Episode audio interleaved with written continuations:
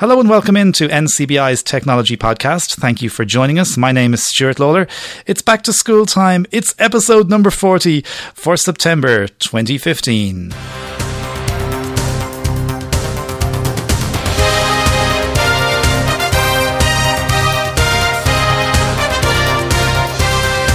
Hey, it may be back to school time, but the NCBI Technology Podcast is here for one hours and 16 minutes. September's been busy. Uh, thank you, as always, for subscribing to and downloading our monthly technology podcast. This month, we'll be starting by telling you a little bit about the DigiPlace for All seminar on September the 18th. Niall Gallagher joins us to talk about an article he's written for his blog all about iOS and Microsoft Office. Paul Trainer is along to talk about Windows 10 before Sharon Lyons talks about Microsoft Outlook and email email shortcuts. Finally, Dominique Farrell's along to tell us about her use of technology before a little tip from yours truly about labeling photos. That's all coming up on this month's edition of NCBI's Technology Podcast. Starting us off this month, as always, we love to get your emails, your contributions, your feedback to our technology podcast. And of course, you can do that by sending an email to technologypodcast at ncbi.ie. A number of people have been talking to me on the phone as well over the last month, just calling into NCBI, saying how much they're enjoying the podcast. One of those is Garth Long, uh, who's living in Cork, and he just said he enjoys the podcast and is looking forward very much to hearing what we're going to talk about in relation to Windows 10. As you as you've heard a moment ago, Paul Trainer is on the way to talk about that later on on this episode. I had a lovely email from very nice friend of the podcast, Noreen Maher, has been in touch with us before, and she says, Hi, Stuart. Well done once again. I can't believe another month has flown by so quickly. Needless to say, another great podcast. Sharon is great and uh, look forward to a final review of all when finished. Colin and John O'Regan, very interesting interviews. I don't think I have missed listening to any podcast, but when you refer to the show notes, I am lost as to how to access same. Best wishes from Noreen M. Well, Noreen, thank you so much, first of all, for bringing to my attention, because I, I, I don't think I ever explained what show notes were. I just kind of it's assumed, it's a terrible thing to do to assume that people know what you're talking about. So thank you very much for bringing that to my attention. Show notes essentially are links on the podcast page for each episode that will bring you to areas that we talk about on each edition. So, for example, we're going to talk to Niall Gallagher in a second about his uh, blog and about um, specifically about an article he's written in his blog about uh, Microsoft on iOS. And there is a link on the show notes of this episode to that blog. What you would do to find that is you would go to www.ncbi.ie forward slash technology podcast. And the easiest way to do it is to use your screen reader's heading navigation keys to find the heading or the title of this month's podcast, which of course is episode 40 for September 2015. And then if you tab, you will hear the link titles, in this case, for example, for Niall's blog, and you could press enter to access it. There's lots of useful links and resources on our technology podcast page. So maybe, Noreen, if you want to go and have a check of them, and if you're still having problems, by all means, come back to me. Now, um, if you're doing nothing on the 18th of September and if you're interested in um, areas relating to education, access, and employment, and a, a, digital strategy to challenge all these issues, then you should come along to the DigiPlace for All community building event. As we say, it's on Friday, the 18th of September, from 1:30 to 4:30 p.m. The location is the Marker Hotel in uh, Grand Canal Square, Docklands, Dublin 2. Guest speakers will be Marian Harkin, MEP, and John Dolan, who's the CEO of the Disability Federation of Ireland. Now, this is the final event for the DigiPlace for All, or DICE project. We've spoken about this many times on this podcast, so it would be great if people would like to go to that. Registration is free, but you do need to pre register to attend the event. If you'd like to get the registration link and more information, why not contact Dr. Esther Murphy at NCBI? You can email esther.murphy, that's E S T H E R dot M U R P H Y at ncbi.ie. And of course, again, speaking of email, that all important email if you'd like to get in touch with us, technologypodcast at ncbi.ie.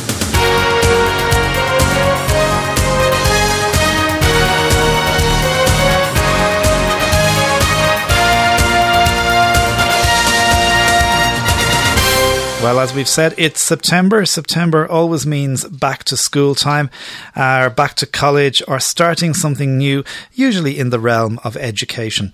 And if you're doing that, you really need to have a strategy for taking notes and making sure that everything is organized.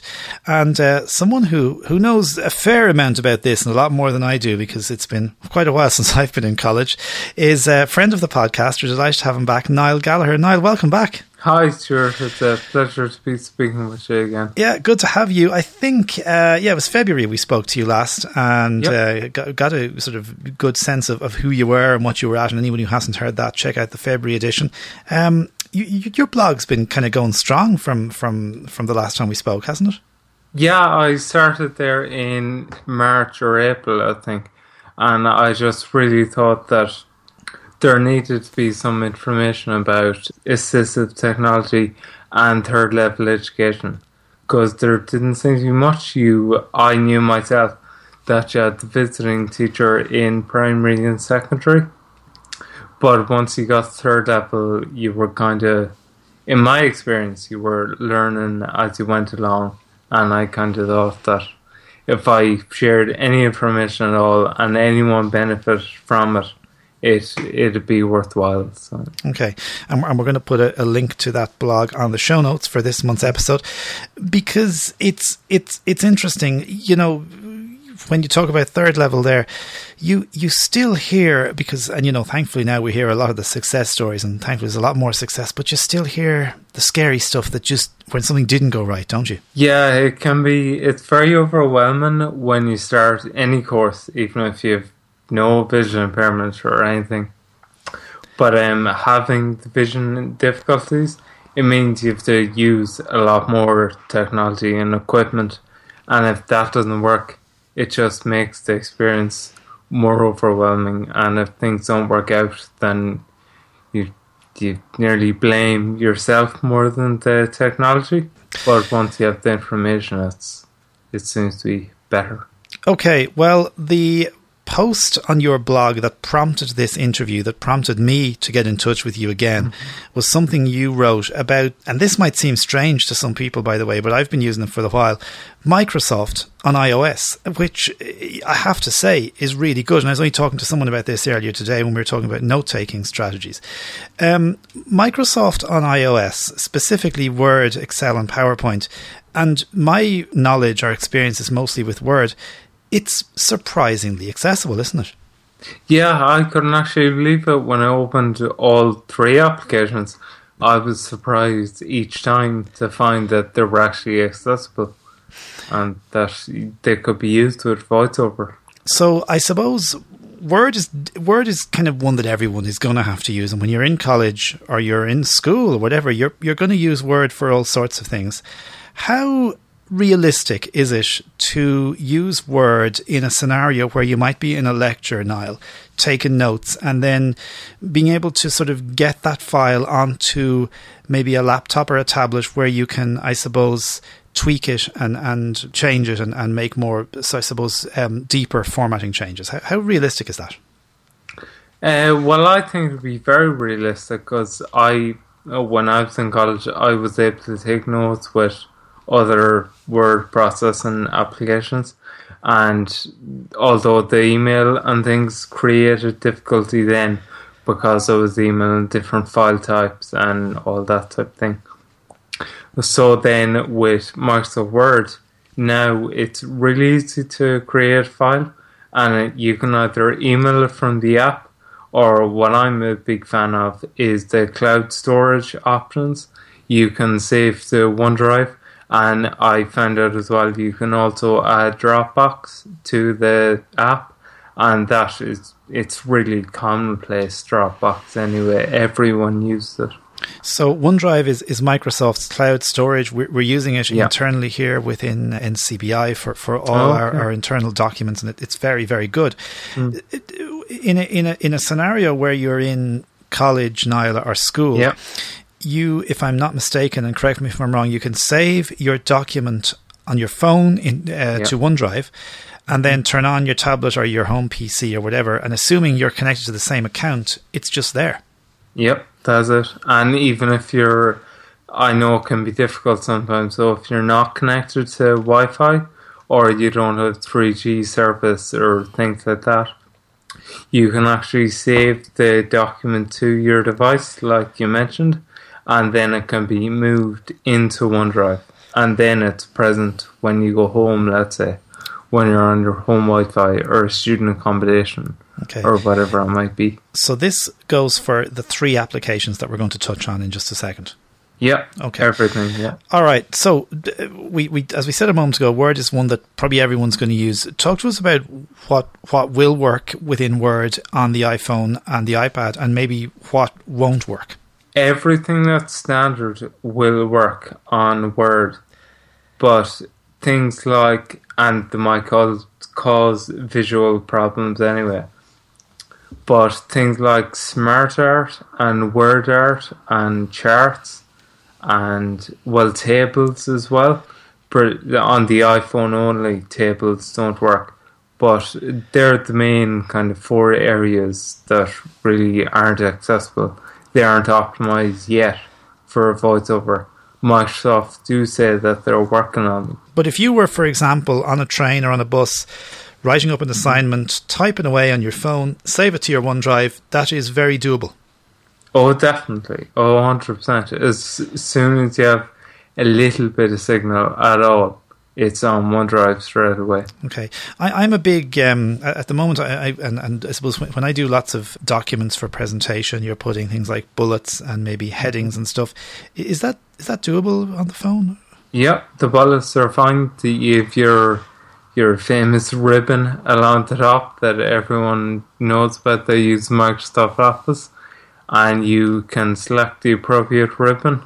It's insert from memory, or it might be home actually, and the, all the buttons are there. All right, so we know that Microsoft Word is definitely accessible. Um, how is Excel? Because Excel is visual, and at the best of times, I think on a on even on a Windows system, uh, certainly people newcomers struggle with Excel, and, and some of us who are not, who are a little innumerate, and I'm, I'm thinking of myself, uh, sometimes find Excel, we almost get a mental block about Excel. What's it like on this iOS ecosystem?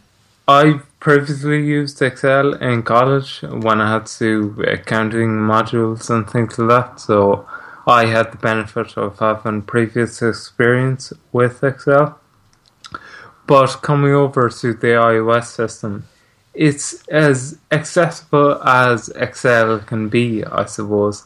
And what I mean by that is Excel is uh, all columns and rows, so it's like a giant table, and it goes on forever. It's infinite, and um, everything is labeled, and everything is doable.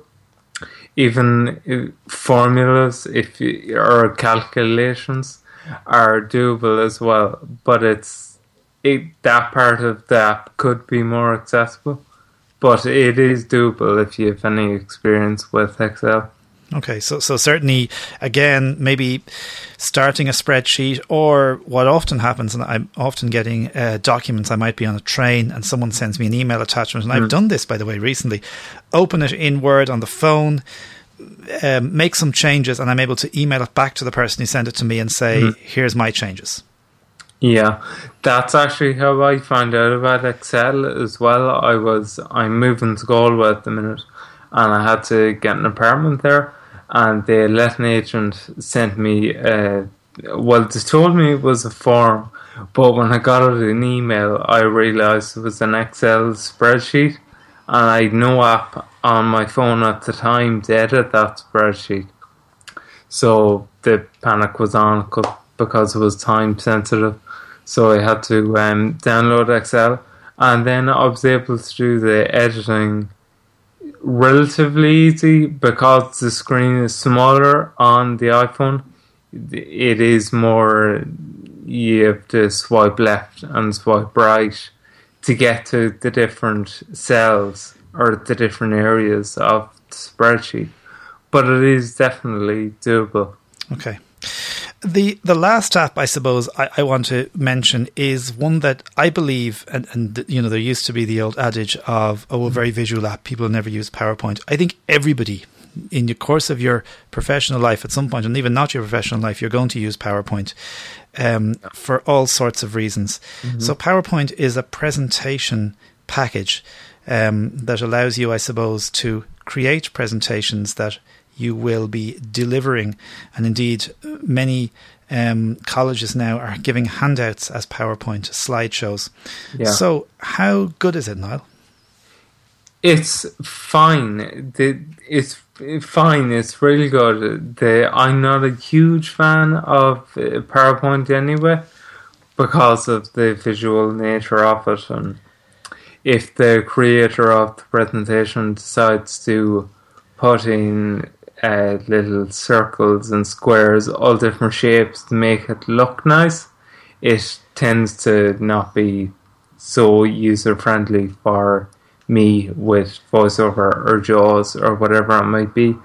But I played around with it, and you can add in all different slides, and you can it labels the title, and then you can know where the other boxes are. But it just says on the iPhone and the iPad and everything, it says text box. And I think it could be a little more descriptive in that sense. It could say text box or left text box and right text box when you've two of them on the one sheet or on the one side because it can be a bit again if you don't have experience with uh, PowerPoint it can be a bit confusing from that angle. One of the things I thought as I read your blog, and I haven't done this yet because I haven't looked at PowerPoint at all on iOS, mm-hmm. was that what I'm going to do is I'm going to use because I create I create presentations a fair bit uh, for my job, and I'm going to mm-hmm. use one that I've created and bring it into the iPhone and just play with it, so that yeah. because then on the ones I've created, I know where stuff is. Yeah. So then I'll yeah. get a sense of the app in in terms of what I can do and what I can't do.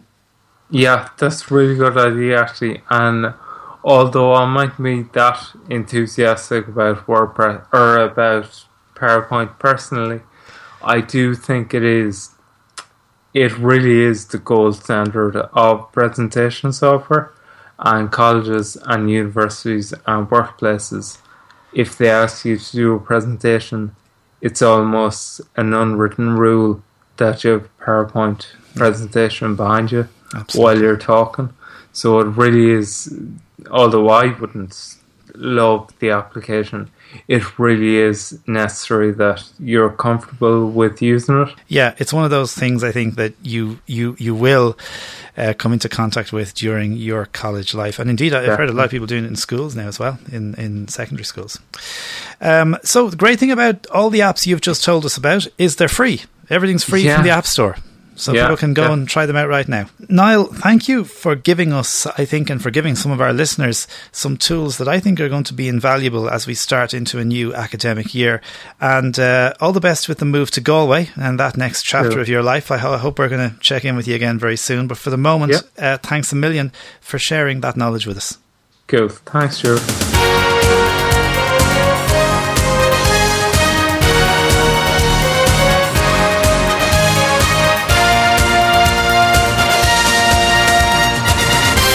It's probably the question that uh, we've been asked most over the last month. It's the thing that lots of people have been talking about, and it's uh, something that people have pretty strong views on one way or the other, as in whether you should uh, do it or not. I'm talking, of course, about Windows 10 and taking that Windows 10 plunge. And as promised in July, we've got our tech support, Chief Tech Support Officer, Paul Trainer, to come back onto the podcast and talk to us about Windows 10 on his phone. He spends most of the time on his phone, and we've even gone to do a bit more. Paul, welcome back. Hi, Stuart. Good to be back. Good to have you. Um, before we s- sort of talk about the ins and outs of Windows 10, uh, just for people who might know, what is Windows 10? Well, it's the very latest operating system from Microsoft. Some people would say it's a return from Microsoft to what they did best uh, in that um, people were referring to the disaster that Windows 8 and 8.1 seemed to have been for them, whereas Windows 7 was a, and Windows XP was a much more uh, respected uh, were much more respected products. And this Windows 10 is an attempt, I think, by Microsoft to return to some of those uh, values again that they had with Windows 7 and XP. That's kind of borne out by the fact, isn't it, that they're, that they're giving it away free to anyone on Windows 7 or 8? Yeah, I think Microsoft is, is trying their best to actually bury Windows 8 as, as deep as they possibly can, and in any way possibly, even if they have to take a, a loss uh, or whatever, but they, they just want to they don't want to hear about Windows 8 or 8.1 anymore. Okay, so they want people to get off as quick as possible. yeah. Um, it's a, it's a, the, the, um, the actual upgrade process, uh, and we might talk about that in a sec, is, is not as painless, as, is not as painful rather as I thought it was going to be. But maybe before we talk about that, from an accessibility perspective, what, what's maybe interesting about Windows 10 for people who are blind and low vision? Well, it's it's gone back. Um, I suppose it's gone back to the the reasonably uh, traditional Windows 7 menu has been restored to it. Um, it's a kind of a hybrid between Windows a Windows 7 start menu and a Windows 8 start uh, menu. Now, if you really don't want the Windows 8 at all start uh, tiles, you can actually uh, remove them. You know. Um, they're easy to get rid of. So it would just leave you with the normal um, start menu, and you've got all the usual stuff on that, including the uh, shutdown features and uh, things like that. So, so maybe for, for for a new user coming to Windows 10 as a start, it would be probably a nice start then, wouldn't it? it, it better than maybe yeah, Windows 8.1. Yeah, it's it's it's it's very. Um, it, it, I, I must say now, I've been using it since pretty much a day or two after it came out, and I, I like it very much. Um, and um, I find that it's it's it's. Uh, you know, after a few days working with it, I found it pretty easy to work with. Um, of course, we're told the, the only thing we uh, at the moment is that the new Windows browser or the new Internet browser in Edge, is something that we're uh, warned to stay away from for the moment because ac- accessibility products don't really work that well with it or its, its, its rendering engine. So, luckily enough. Um, Internet Explorer 11 is still there for. I think it was left there for businesses who needed the uh, the the old rendering engine still for their websites and things like okay. that. Okay. One of the things I noticed, Paul, and I've been using it for about a month now on my tablet, um, is you know little things like when you press Alt and Tab, the desktop isn't in your your your list of windows anymore. So it's a bit like what it was in XP. That's right. It's it's it's you just move through the apps that that are currently available to you, and and uh, it's clean that way. I find anyway. One of the other things people have been talking about is this idea of virtual desktop. So if you have a lot of apps open and you're trying to alt and tab between them all, you can almost create almost separate separate computers, for want of a better word, um, which yeah. might be useful. It might be useful, but uh, you know, I mean, I think. Uh, it's really only the most hardcore computer users who would probably go down yeah, that road yeah. and start working with, with virtual desktops and things like that. Well, it's a bit it's like interesting thing, but mm, it's, it's, a bit like saying how many how many windows do you have open? Can you have open at any one time? I suppose. Well, well how many do you really want? You really want? Fair enough. All right, so let's talk a bit about the, the upgrading and who should and shouldn't upgrade. And I'm conscious when we spoke to Colin Kenny in August, he was kind of saying, "Please hold off for a little while." What are you hearing about, and what kind of queries are you getting in maybe about the upgrade process? Well, so far I haven't really got in. I have to say, uh, it looks as if people are holding off for the most part because I really haven't got um, a lot of queries about Windows 10 uh, at the moment, so I can't really say who has taken the plunge or not and what their problems are. But from my own point of view, uh, I did the update. I, ha- I already had Windows 8.1 on my computer, and uh, I you might have known people might have noticed from months now that there has been um, a little icon in their taskbar telling them to register for Windows 10, and I did that a few months back, and then that meant that when it was uh, made available online on the 29th of July that a day or so after my computer started to uh, suddenly change.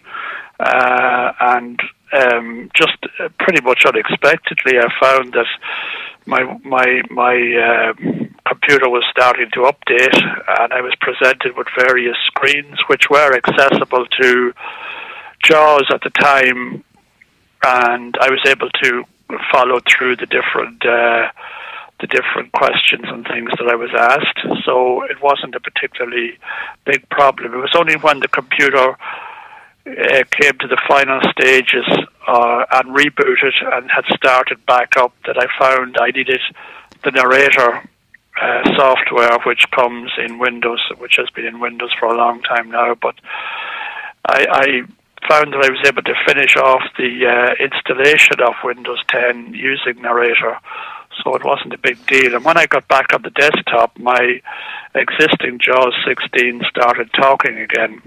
Now, Freedom Scientific say that as long as you've got the most current version of JAWS 16 on your Windows 8.1, that you don't need to do anything. It'll just come back on and once the upgrade is finished, that JAWS will come back on talking and you just take it from there. But I actually found that JAWS was sluggish and that it wasn't reading menus so good.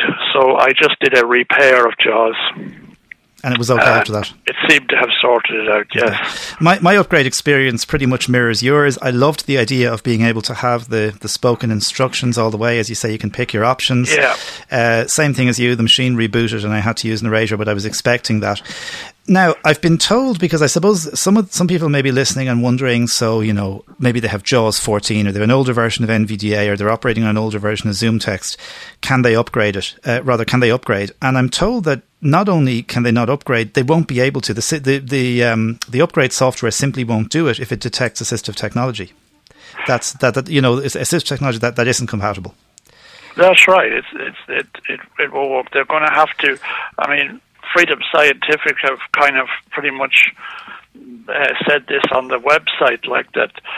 You know, um, for them, you're going to sp- specifically have to have a, a JAWS ready or a, a ZoomText ready or an NVDA ready Windows 10 um, uh, software package before it'll work on that operating system. So um, I see uh, actually this week well, up to this week, I was using NVDA 2015.2, and I was getting a lot of notification error messages that the software wasn't compatible. So this week, actually, um, the uh, a new NVDA 2015.3 came out, which I have to say has uh, really worked well with Windows 10. It's it's speedier. It's very responsive, and uh, that works nice and cleanly with it. But um, yeah, I mean, anybody anybody upgrades, it's just going to have to be a new system. It's going to have to be new software okay. all the way. So, so I suppose the the uh, the word is if, for example, you're using JAWS, an older version of JAWS, and you want to stick with JAWS, you're going to have to go and buy the upgrade.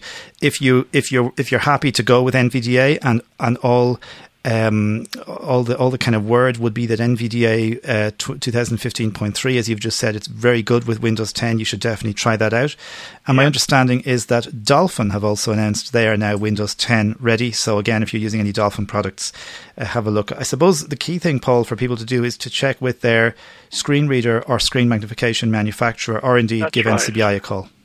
NCBI or look on the manufacturer's website and also, there you'll find details of what you need to do in order to make your transition over to Windows 10 as clean as possible. You know. Yeah.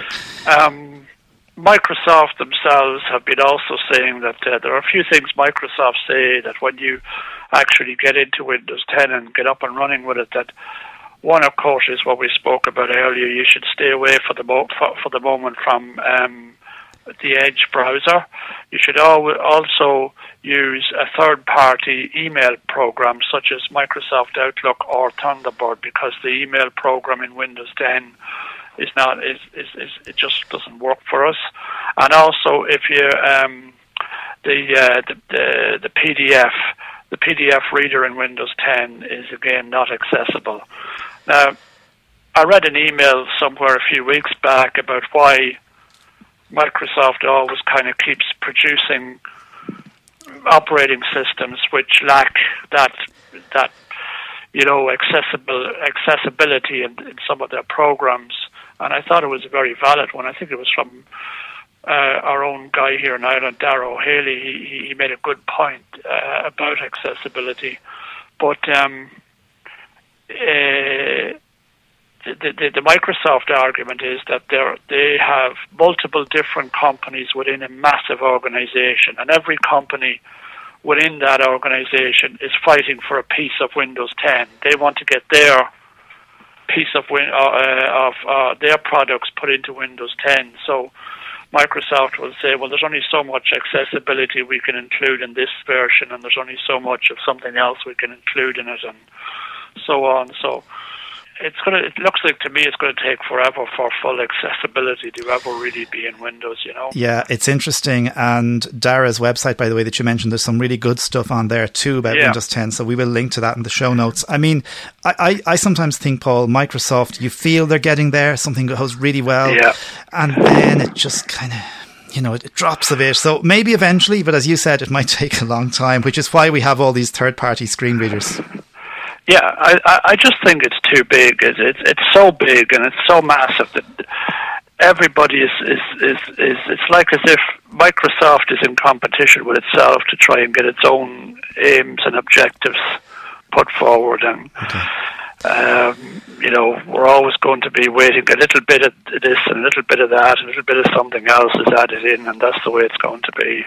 Paul, there's a school of thought that might say something along the lines of, and this is not even to do with accessibility, just in general, to sort of say, oh, well, wait till the first major up- update of Windows 10, let it go for a few months and see how it goes. Do you, do you, do you would, would you buy into that, or how, how do you feel about that? Well, I must say, I must say, I've used JAWS with it now so far. The, the current version, the very current version of JAWS, which is uh, claims to be Windows 10 ready, and also I'm using the current, the very latest NVDA, and I must say I find I don't find any particular um, difficulty with anything. It's just some some things are a little bit different in where they're laid out, the way it's laid out.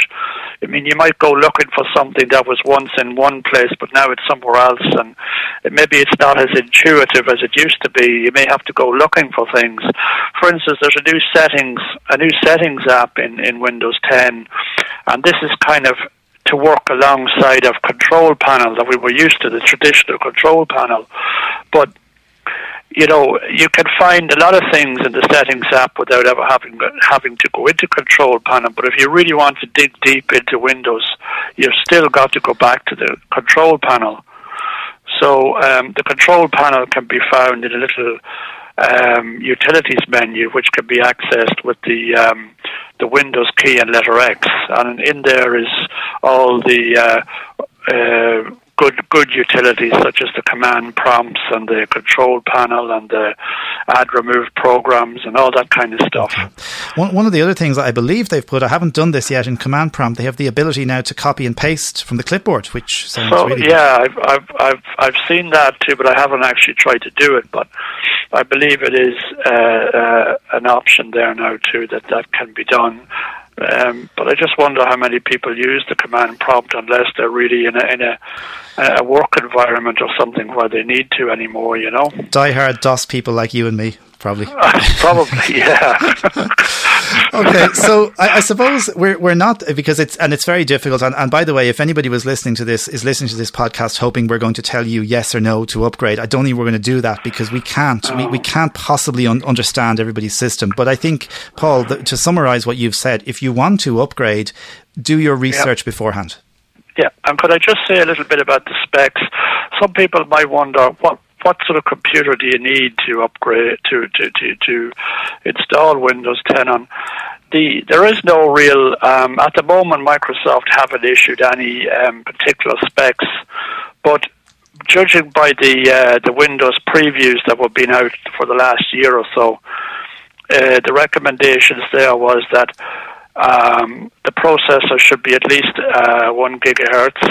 Uh, the RAM for a 32-bit computer, the RAM should be at least one uh, gigabit byte and uh, two gigabytes for a 64-bit. Um, at least 16 to 20 gigs of hard drive space to install and so on. But generally, the, the, if you've got, if you, if you, if you purchased a computer that came with Windows 8 or 8.1, then the uh, the train thought is that that will be sufficient to run Windows 10. Also, many Windows 7 computers will also be able to run Windows 10. Now, there there is a difference. Some people have upgraded their computers from Windows Vista to Windows 7, and may think that Windows 10 will run on as well. It possibly may, but don't expect a lightning fast machine. Um, you know, so just be careful about what you expect from your computer. Yeah, and it does depend. Um, it does depend on the spec. I noticed uh, certainly the, the the boot up time on my Surface Pro is a lot quicker uh, yeah. on Windows 10 than it was even on Windows 8.1. So I was kind of impressed yeah. with that, you know. Yeah, it's it's it's it is it's it's got it's it's very noticeable actually. Some of the some of the uh, effects of Windows 10 when you put it on your computer are actually quite noticeable. But then I've had one one other person who's contacted me and said that they just feel the whole thing has slowed down a lot. Um, but you know, again, you would have to look at the whole issue of hardware and, and, and processor power and all that kind of thing to okay. really determine what's at fault. Um, finally, just before we let you go, other than accessibility issues, and we've talked about uh, assistive technology, you've heard nothing about, let's say, versions of Office or, or other programs that might be more commonly used in the mainstream having any issues if, with Windows 10 if they're installed well, already? You know, I used to have a problem with, with, with JAWS when I'd be using Microsoft Word, particularly reading long documents. And this would happen to me on a daily basis, whereby I'd be arrowing down through a long document and suddenly JAWS would just die on me and it, it'd go off for about 30 or 40 seconds and then it'd re, relaunch itself. But so far with Windows 10, I haven't had this issue with JAWS. And uh, I must say that for me that was a plus because it used to be so annoying. You're in the middle of way down in the middle of a document, and suddenly everything just seems to crash, including the screen reader. And it was uh, none of this has happened. But I have to say, um, I've been I'm, I'm I'm fairly pleased with what's what way the, the, the screen readers are, are, are, working at the moment. Anyway, okay. In me. the in in the hope we don't jinx you, I'm going to. Uh I'm going to touch wood here, touch my desk to make sure that, that, that your Microsoft Word continues. Uh, Paul, thanks for taking the time to come on. It's just great to get your perspective on Windows 10. I, I hope after listening to this, people are a little happier. Um, and thanks sincerely for taking the time and to come on and talk to us about it. Sure, okay? it was a pleasure. Thanks for having me.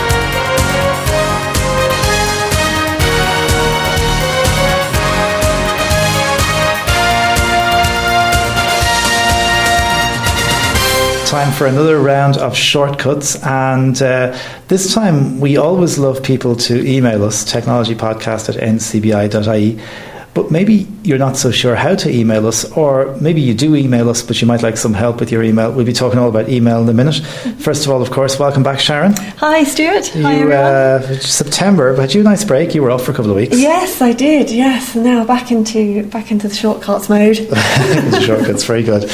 Um, you have been. We got some nice feedback. First of all, to mm-hmm. last month's shortcuts. Noreen Maher oh. from Cork sent us an email. Uh, enjoys the shortcuts, and Salim right. Rahman uh, sent in an email. Uh, friend of the podcast. Hi, he enjoys the shortcuts, and Derry Lawler uh, enjoys oh, yeah. the shortcuts. So thanks to everybody who's been getting in touch. Technology podcast at ncbi.ie. We love to hear from people. Right. Um, you've been meeting a couple of listeners to the podcast lately. I have, yes, yes. I took an opportunity to go and catch up with um, the Clondalkin Computer Clubs last week, and I was plugging the uh, the podcast there and telling them about the shortcuts, and they all love shortcuts there.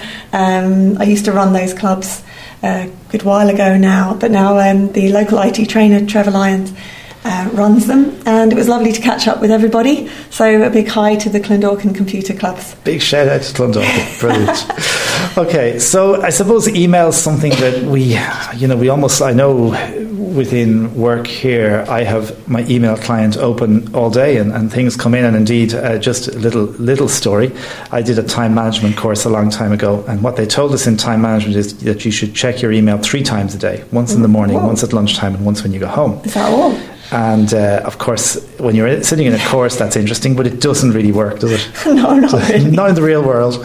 Especially when you get little notifications coming up. You've got a new email. Yeah, and I think everything now is so so instant, Yeah, and yeah. we are expected, I suppose, to respond to, to things so quickly. Yeah, but yeah. but I suppose for, for people who just might want to explore email a little bit, you're going to talk to us a bit about how to use some functions of email today. Yeah, right? yeah, yeah. Your kind of basic sending and receiving messages, um, a few bits and bobs within that, um, a few bits that maybe people don't know about. Okay. But uh, yeah, And, and maybe just before we start talking about email itself, we're using a, a, a client here. So Yes. there, this is a, um, an email program as opposed to some people use, for example, Gmail or Hotmail by, by uh, logging into a web browser onto a website and using the, the what, what would be called web based version of the programs. yes, yeah. Um, I mean, it's probably important to say that yes, a lot of this stuff is accessible to screen reading, but certainly for beginners, I personally always say to people that a client is a, gives you a nicer interface. It's much more logical, yes, and of course you can use all the shortcuts There you go. with uh, with the client, so um, that helps.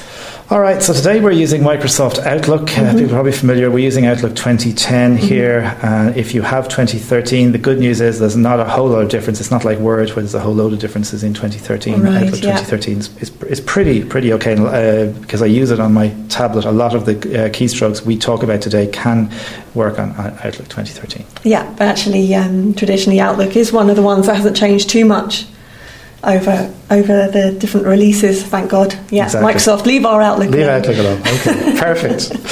So we're going to have a look at Outlook. Right. Okay, so I'm going to go to the desktop. So Windows D, because guess what? I've got a shortcut on the desktop.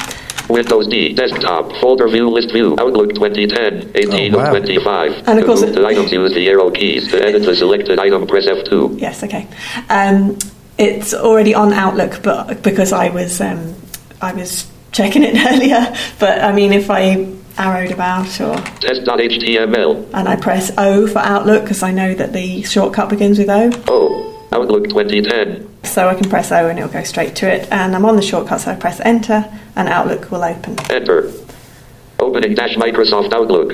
Inbox dash training to it by dot e dash Microsoft Outlook. List box. To move to an item, press the arrow keys. Okay. So um, an email client traditionally opens in the inbox. So you have several folders uh, that you use with email. Inbox, um, sent items, deleted items are probably the main ones. Um, so the inbox is where all your new incoming emails are stored. Sent items is obviously the ones that you've uh, you've sent already, and deleted items the ones that you've deleted. So um, I'm usually at the at the top of my inbox now. It depends. The way the inbox is sorted kind of depends on people's preferences. So I think by default, the newest emails come in at the top. Is that right? Is That's- your one set up like that? I was just I was smiling smiling as you say that, Sharon, because you're absolutely correct. By default, the newest emails come in at the top. I'm a bit odd, so on mine the newest emails come in at the bottom, right. Okay. and I'm not sure why that is, but I've always liked it for years and Yeah, creature yeah. of habit and all that. Yeah, well, this is it. Once you're used to something, then if you change, then suddenly you won't know where you are. Yeah. So, um, but there's a handy shortcut whether your new emails are at the top or the bottom, because you can press home to go to the top of the list of emails, and you can press end to go to the bottom. So, whatever you're used to, like whatever floats your boat with your email sorting. So, um, now if I I should be at the top. So if I press the home key. Home, unread, attachment, Sharon Lyons, new ideas, web 19 slash 08 slash 2015 14 42, 42 KB. Okay, so I got loads of information there. So, um, first thing it said I think was unread. So that means that I haven't read it yet. Uh, there was attachment.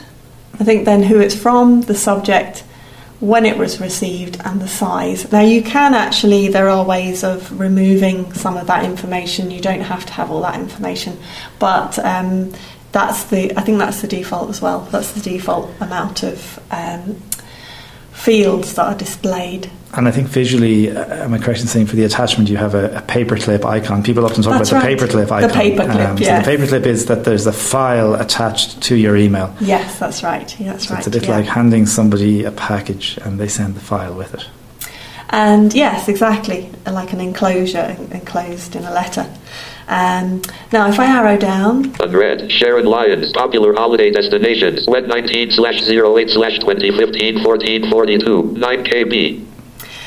um, so that's another new, and you can kind of get used to the kind of information coming through now. And if I arrow down, Attachment. Microsoft Outlook. Undeliverable colon attached. 204 slash 06 slash 2015 1906. 35 KB. okay, so that's a red message. Of course, then to actually read them, Unread. Sharon Lyons. Popular holiday destination. you just press enter on the email that you want to read. Enter. From colon. Subject colon. Message has five links. Okay, and then you arrow. Um, well, I guess you can do insert down arrow if you're a JAWS user to read through the whole thing, um, or you can just Dear arrow Ellen. down. Blank. In recent years, due to improved air transport, many oceanic islands in the Pacific and Atlantic have become popular holiday destinations. There you go. Blank. Yours sincerely. Blank. Jim. Okay, Left bracket NCBI photo image right bracket less. okay. So that was the end of the message, but uh, it then starts talking about NCBI footer images and Facebook and Twitter, and that's the automatic uh, footer that is given to every NCBI email. So once you get to the NCBI footer image and the NCBI links, uh, that's the email's finished. Yeah. So you just ignore that bit. And many people, I suppose, you'll receive emails from people and they may have a signature at the bottom and that gives Mm. their name and maybe their phone number, their address. Mm-hmm. And uh, again, so people may see that. It may come just before that NCBI uh, Yes. branded stuff, which is Yeah. at the bottom of anything that, that comes out from, our, from, from NCBI. Yeah, that's automatic. So Yeah. um, Okay, so what about, uh, you know, maybe we want to send an email or maybe we want to reply to an email? Well, maybe we'll, we'll reply Okay. to this one, um, and that's just either on the message where it's open, or even if you're um, on the message in your inbox. So you don't actually have to have the message open to reply to it. And in either case, it's Control R for reply. Edit. And it just says edit because uh, it's put in who it's going to be sent to and it's changed the subject to re popular holiday destination. And now I can just write a message to myself. Eight I. Hi, comma. Enter. Enter. T H. A N A S O F T. T E R. T A E O.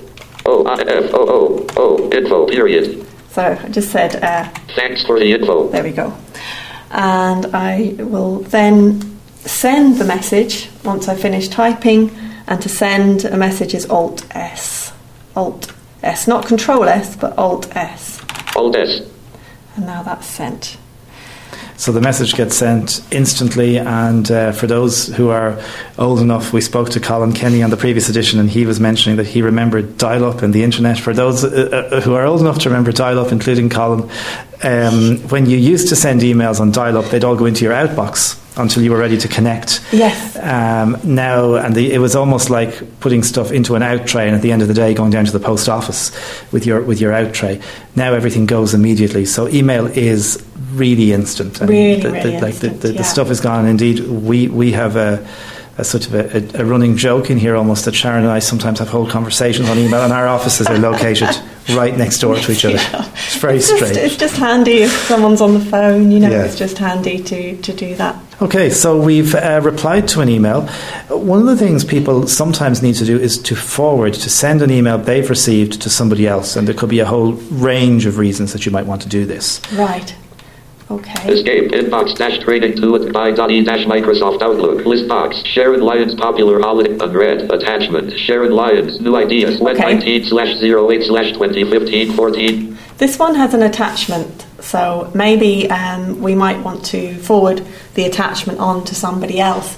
we'll maybe do attachments next time. Okay. playing with and saving attachments. I think we've mentioned them before actually when we were talking about save as. We did, absolutely. So that would be yeah. good to tie that in. Yeah. Um, okay, so we want to just send this email with the attachment to somebody else, not back to the person, not to reply. So this time it's Control F. Now I don't actually have this email open at the moment, so I can still do Control F as long as I'm on the email. Unread. Attachment. Sharon Lyons. As long as I'm on the email in the list, I can do Control F. Control F. FW colon new ideas dash message left parent plain text right parent to edit type in text hitbox hitbox and it says um, to edit, and they want me to type in uh, an email address that you want to forward it to. So, um, Stuart, would you like this? Absolutely. Feel free to send it to me. U A R T tour period L A W L E R Lawler at NCB NCB period I It's a bit of a worry when I don't know how to spell it. to be honest. period I E there we go. Okay, that should work. So you've typed in the email address. Sometimes as well, people might find with Outlook, uh, it hasn't happened on this machine probably because this is the first time an email has come to me. Ah, yeah, yeah. there is this very handy feature called autocomplete. So if you send mails regularly to people, uh, they will just pop up. Uh, Outlook is sort of smart enough to remember those things. Yeah, yeah, that's really handy. So you just have to type in the first few letters. Yeah, yeah, but uh, and you just if you hear the email address that you want, you can just press enter. Yeah. or you can arrow down if there's a few choices. Um, but uh, yeah, this is the first time on this particular machine since um, since Outlook was installed. So now we will tab. E tab tab subject colon edit FW colon new ideas type in text Alt plus U So I tab to subject, and it's put in the subject of the original message, new ideas, and it's put FW colon in front of it, which is for forward. So you'll know when you receive it, Stuart, that I forwarded it to you from someone somewhere else. Okay. tab attach colon edit destinations dot docs left parent 33 KB right That's the attachment. We'll leave that for now. And if I tab again, tab message edit I'm onto the message body. And at this point, I can put in a message to you, Stuart, to explain why I'm sending this to you. Okay. So um, sometimes people just put F Y I something like that, Mm-hmm. FYI. And then you just know to look down, and there's obviously a reason why you're being sent it. Yeah, Yeah. yeah, and you just uh, you just arrow down and you get the picture soon enough. Um, so there's a copy of the original message below where I've just put in FYI, and then we send it, which is Alt S again. For your information, Alt S inbox dash training to it by dot E dash Microsoft Outlook list box attachment. Okay, so um, that's interesting. Uh, Jaws recognises FYI Yeah, for your information. the old uh, Jaws dictionary. I think we had a request for that a long time ago, so we might. I, I'll be looking at that in the, in the not too distant future. And actually, um, Stuart, you mentioned about dial-up and that before, and, and that you used to have to do, you know, you used to have to do a send receive Mm. every time you went to send something to clear out your outbox. Yeah. Um, we were talking about that before, and uh, uh, we were talking about that in the computer clubs last week, and I said, "Oh yes, you do uh, Control M Yeah, for that. Control M will do a send receive. Now we don't need to do it because it's gone instant, like we said. But someone said that that was ancient. Oh, And, yeah, so here's a new shortcut for everybody. and they said no, F5. Ah, the refresh. F5. Okay, So apparently, Control M was so last year. we're so out of touch on the technology podcast. So F5 will refresh. I suppose. Yeah. uh, Sometimes, and it very rarely happens anymore. But if for some reason you can't connect, or you're getting an error from your provider, Mm-hmm, and maybe this happens if you're on a broadband connection or you're in Wi-Fi where the Wi-Fi is a bit sporadic, you may need to press that Control and, or sorry, that F5. See, to uh, to refresh. Yeah, yeah. There's no harm in doing it, but um, usually it's it's not really a problem. Yeah. Okay. Um, uh, just the, the only other one, Sharon, I was going to suggest to mention was, Mm-hmm, and it's it's probably one that a lot of people use, is the Control and N when you want to create a new message from Oh, scratch. yes, so you're not yeah, replying, you're not that. forwarding, you're just creating a message. Yeah. Okay. So we'll do Control N starting from scratch. Control N untitled dash message left parent HTML right parent to edit type in text. So, um, and again, it brings us to the to field first of all. Um, now, who should I send it to? What about um, our colleague Carol Carol. down in the other C office? A R O L. Carol. Period. D O Y L E. Doyle at You won't mind. N C B I That's reassuring. I know how to spell NCBI now. I I E. Okay. Now, I'll press tab to the next field, and I've jumped over this field in the previous uh, examples that we've done today. E tab C C dot dot dot edit type in text. There's a CC um, box, which stands for, as far as I'm aware, the CC actually stands for carbon copy. Um, harping back to the days when you had typewriters and you had a carbon um, The, piece the, of the sheet of paper, read, yeah, to copy um, something. So you could do, you could type two copies or three copies at once. Um, so copies is is just that carbon copy. It's who you want to also receive uh, this message. Now, um, I won't bother putting. You don't you, usually you don't have to put anything in there, No. but it's it is handy to kind of address a message to somebody, um, but then have another person in the CC so they know that the the message isn't addressed to them, but just for them to be aware. yeah. I think that's how we use it. We use it a lot here. We use it a lot here, yeah. And that's, yeah, something that's just important. You're sending something to someone, but you want someone else to know because it may also impact on them or they need to know something in that email. yeah. Oh, They need to be part of the conversation. Yeah, yeah. Keep them informed. So it is. It's used a lot. Um, probably more in, in office email than than home email. So now I tab again. Tab subject colon edit type in text. Alt plus U. Subject. Okay. Uh, now H E L L O. very popular subject line. Hello. And then I tab again, Hello. Tab edit. and I'm in the message body when it said edit. So I can H say I hi. C A R O L. Carol. Enter. Enter. And actually, I tend to, and I know you do as well, Stuart, I tend to leave a blank line after the greeting line. So I'd say, hey, hey Carol, and I'd press enter twice. Um, and that's just, that's a visual thing, actually, that it just separates the part of the messages. It's just like having paragraphs almost, and just makes it a bit easier to read visually. Okay. So um, I don't know whether you were aware of that. You seem to be, was- Stuart, 'cause yeah, you do that. I, I always do it. You I do it suppose- anyway. Yeah, maybe I was kind of Yeah. semi-conscious of it. Yeah, It does make a difference. Yeah. It, it doesn't really seem like it should, but it does. It Yeah. just uh, it just separates out the main parts of the message, so it's, it's just easier to, to read. I think maybe for low vision it might be better as well because um, it's maybe easier to focus on different parts of the message. Perhaps I don't know. Uh, horses for courses, but um, and I'll just say um, H hi. I H F R O M from O U R our T E C A O L O G Y techno P O D C A S T Hi from our technology podcast. podcast period. Enter. Enter. And again, I leave an extra blank line there. Um, C H E E R S cheers comma enter. S A R O N so Sharon. Yeah, that's me. Um, I tend to put cheers a lot on my emails. Mm-hmm. Um, it's just to say, yeah, thanks. very nice. Yeah. Um, Okay. Just a little bit less formal. Um, someone actually said to me the other day, I think we were talking about this, and they said, "Oh no, no, not cheers. That sounds very unprofessional." Yeah, I like but it. you know, things are a lot more informal these days Yeah. in um, in the working world, so uh, we don't worry too much about that. Now, how do we send it? Alt S. Alt S inbox dash training to it by dot E dash Microsoft Outlook. So a really good introduction to email there. I, I was just thinking as you were doing that, Sharon, that there, there, I'm sure there's a few people who are listening to this who may not have sent many emails before, and certainly may not have contacted the Technology Podcast. So after today, maybe somebody might like to send us an email, technologypodcast at ncbi.ie, if you haven't done so before. And Right. if you've been prompted to do so by this session, send us an email, and we'd love to receive it. Yes, indeed. Um, we One will more, talk. Oh, one more. Sorry, one more. One more. This is one you taught me. Oh, yes. Control Shift and I. Control Shift I inbox dash training is it just to it Control by dot E dash Yeah, no, Microsoft Control Shift I, yeah. List box forwarded attack. Control Shift and I. See, I do it automatically now. I can then suddenly start questioning myself. it's automatic keystrokes. Um, will bring you back to the inbox, and you, that's very handy, Stuart. Thanks Yeah, for that one. it's a great, it's a great shortcut. Well, thank you for the one to create folders. I'll go back to that again. Control Shift and N if you're in a Windows Explorer or File Excellent. Explorer.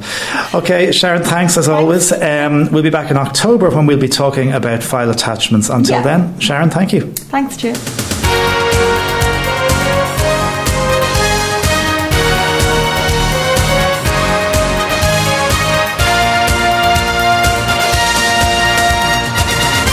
It's always nice to catch up with listeners to our technology podcast. In fact, it's it's probably the thing I enjoy most about producing this podcast and interviews I do.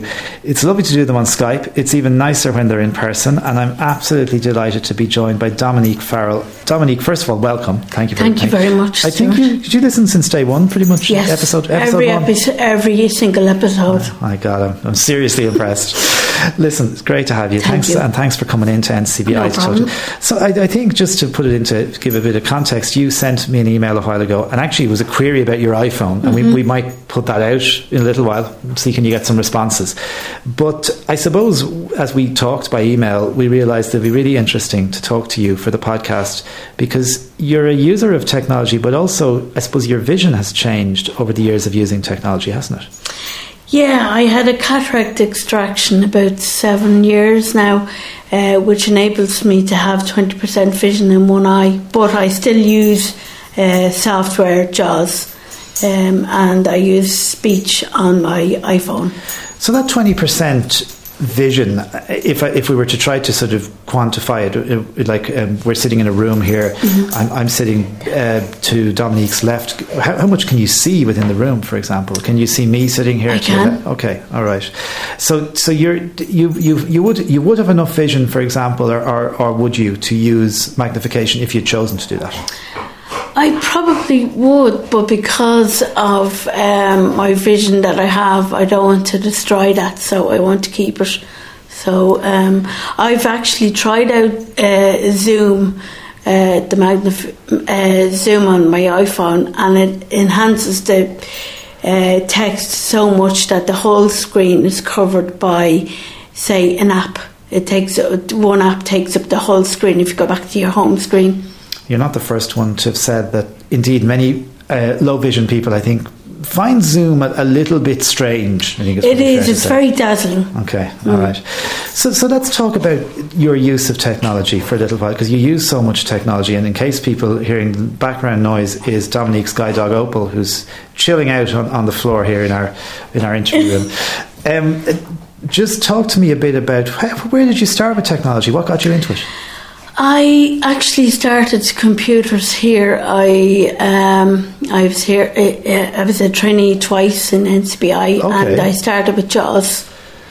So you were using JAWS. I mean, when was that? How, how long ago did you? I'd be using JAWS. I'd say about uh, twelve years now. Okay. Yeah. What's your what's your kind of usage in the PC? Is it is it email, internet, that kind of stuff? Email, internet, yeah.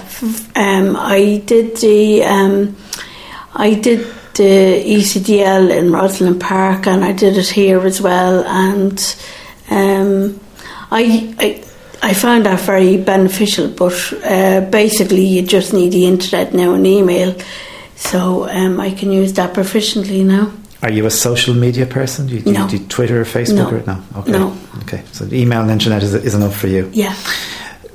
Mobile devices are a huge thing for everyone, uh, and most of us uh, don't. I know for me, my phone goes everywhere with me.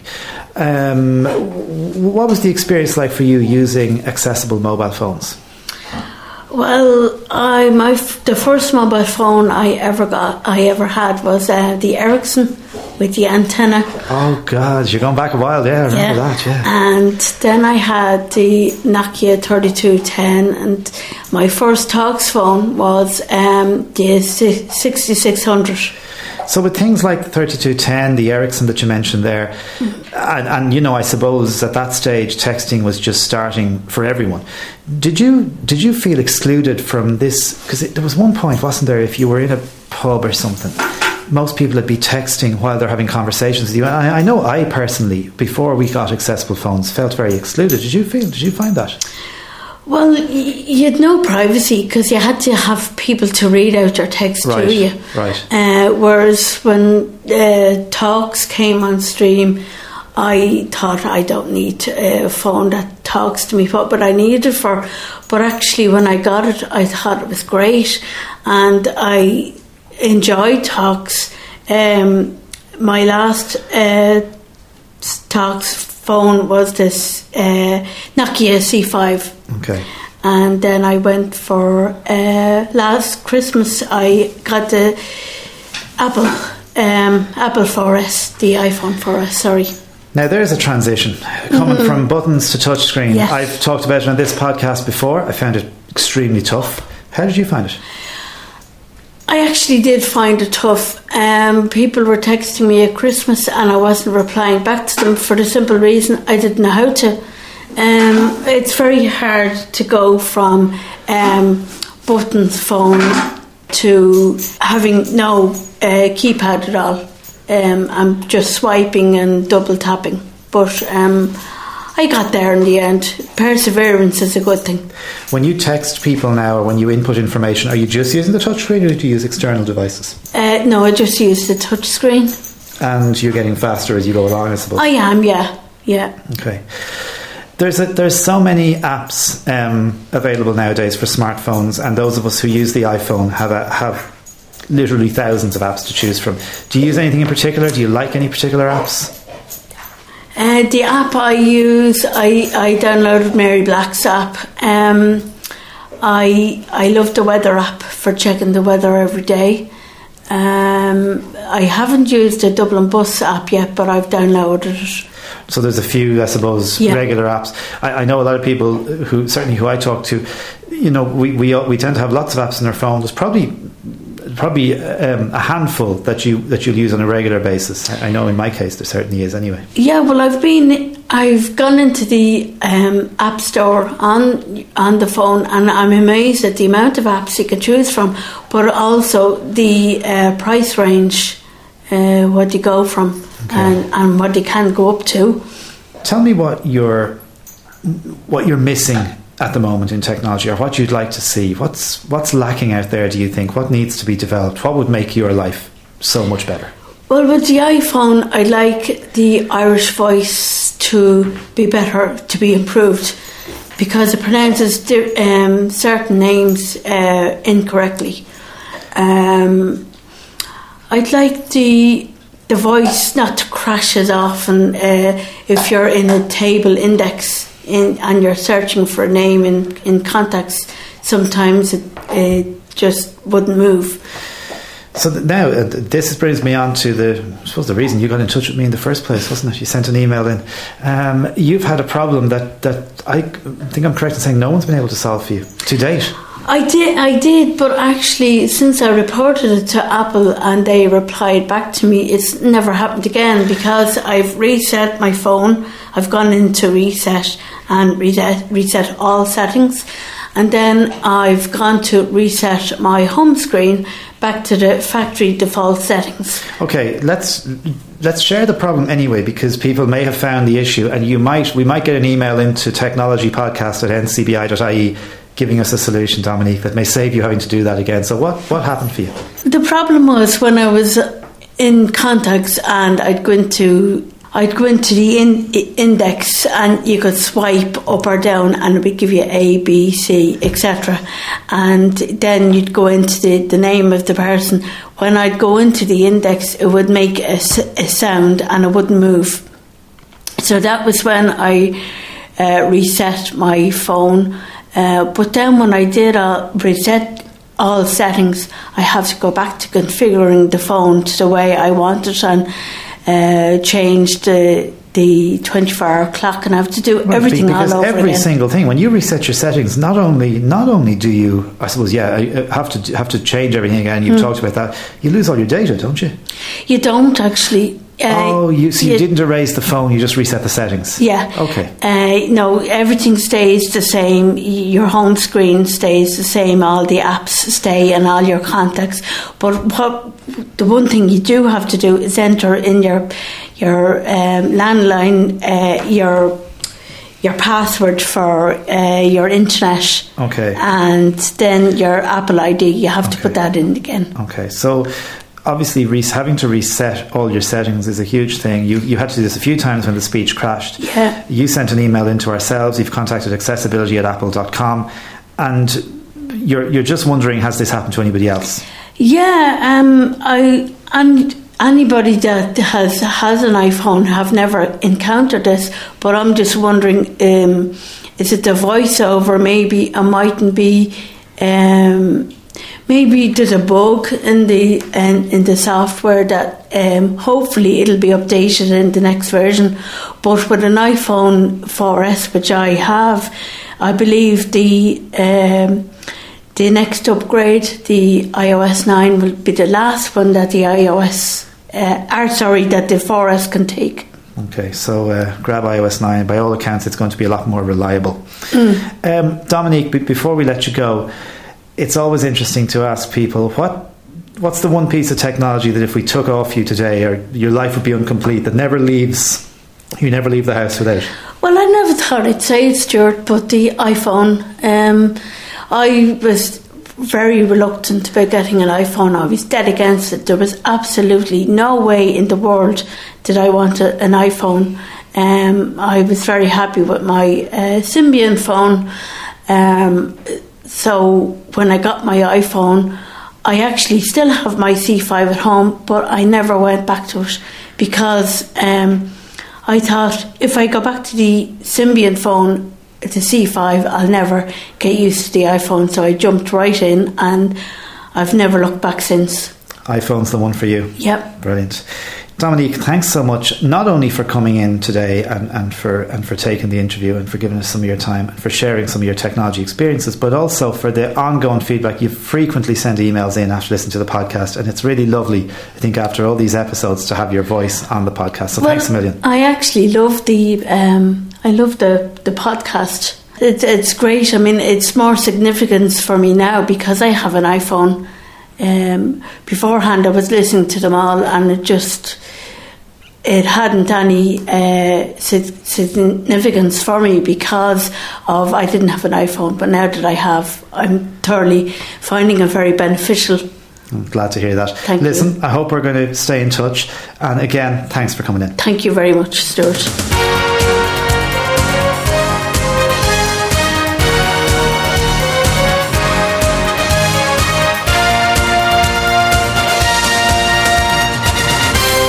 Thanks very much to Dominique Farrell there. It was really nice to uh, sit down with Dominique and have that chat.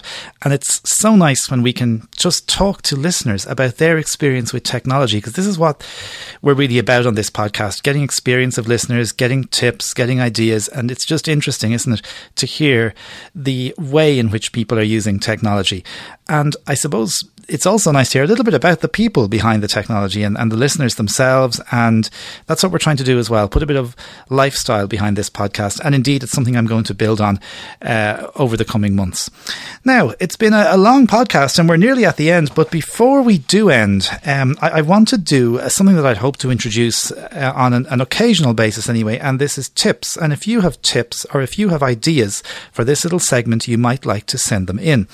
This was prompted by an email email that came through Paul Trainer's VIP students list. And if you're not on that list, get in touch with paul.trainer at ncbi.ie and get yourself on it because it's really good. And it's really a, a, um, a, support list, I suppose, email list where people can ask questions and you get answers not just from Paul, but from other um, users of that list. And I saw an email from somebody last week, and I suppose it struck a chord with me because I had the very same problem a couple of months ago, and uh, there was some discussion about it on the email list, and I thought I would demonstrate to you how I have solved the problem. I was never too much into photos, I have to say, even when I got my iPhone up to about a year ago when um, I became godfather to the daughter of a friend of mine. And I'm dying to show everybody photographs of her. And also, my sister has two kids. And I love to be able to show people the photographs rather than to sort of hand somebody my phone and say, there's some photographs there, have a look.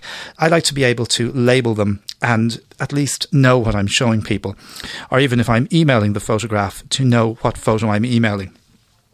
Well, um, last year, I think it was last year anyway, I discovered a really nice little trick. I think it was somebody uh, told me about this little trick actually, which allows you with VoiceOver to label images on your phone.